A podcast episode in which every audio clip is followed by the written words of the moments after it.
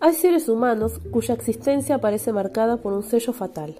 Personas que mientras van por la senda de la vida, a menudo se topan con la desgracia y la muerte.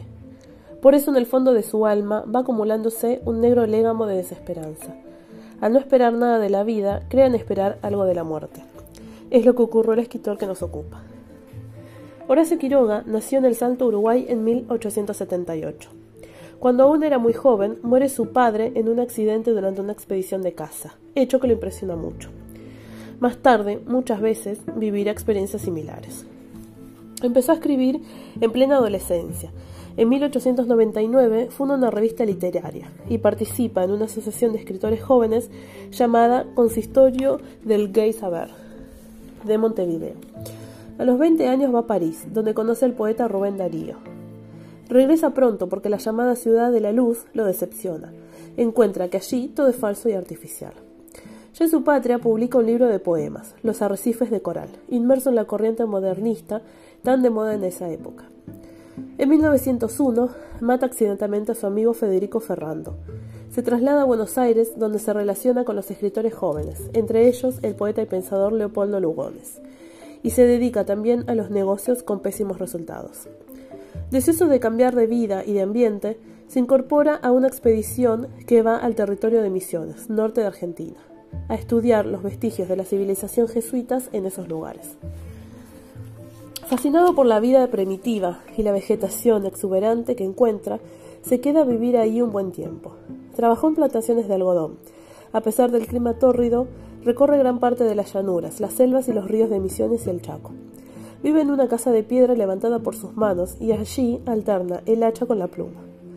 De regreso en Buenos Aires, ve con descanto que no es conocido por las nuevas generaciones de escritores. Para colmo de infortunio, sabe que padece de cáncer.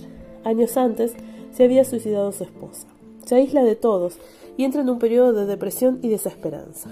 El 19 de febrero de 1937 decide poner fin a sus días.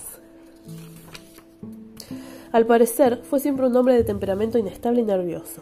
Tanto su vida como su personalidad tuvieron directa influencia en su manera de escribir y de ver el mundo.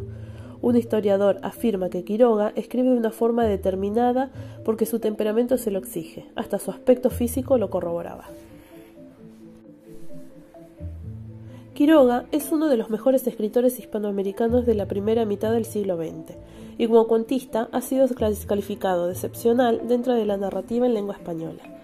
Según propia confesión, debió mucho a escritores extranjeros como Guy de Maupassant, Anton Chekhov, ambos excelentes cuentistas, Edgar Allan Poe y Rudyard Kipling, entre otros. Particularmente importante la influencia que recibió de Poe, puesto que en sus cuentos suele haber algo de las historias extraordinarias del gran escritor norteamericano.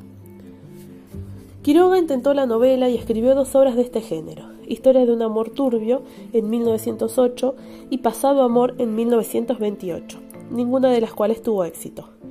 Este fracaso le afectó bastante y por eso no insistió más. Después de un tiempo, se volcó decididamente hacia el cuento, género en el cual acertó plenamente, puesto que era un cuentista neto y nato, como dice un crítico.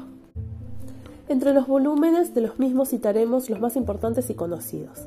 En primer lugar, es forzoso mencionar sus hermosos cuentos de la selva, en 1918, escritos para sus hijos, en los cuales mezcla armoniosamente la gracia y la fantasía, algo muy diferente a lo que vendrá después. Aquí es posible ver la presencia de Kipling, el autor del libro de la selva, en que aparece la historia de Mowgli. Desde luego, está la semejanza del título y el hecho de que la mayoría de los personajes son animales que actúan como seres humanos. Antes había publicado El crimen del otro, Los perseguidos, cuentos de amor, de locura y de muerte de 1917, escritos luego de la muerte trágica de su esposa.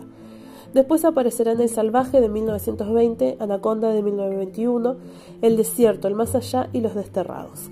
Toda su obra de cuentista es valiosa casi sin desperdicio, pues nada escribió en que no dejara impresa la huella de su garra.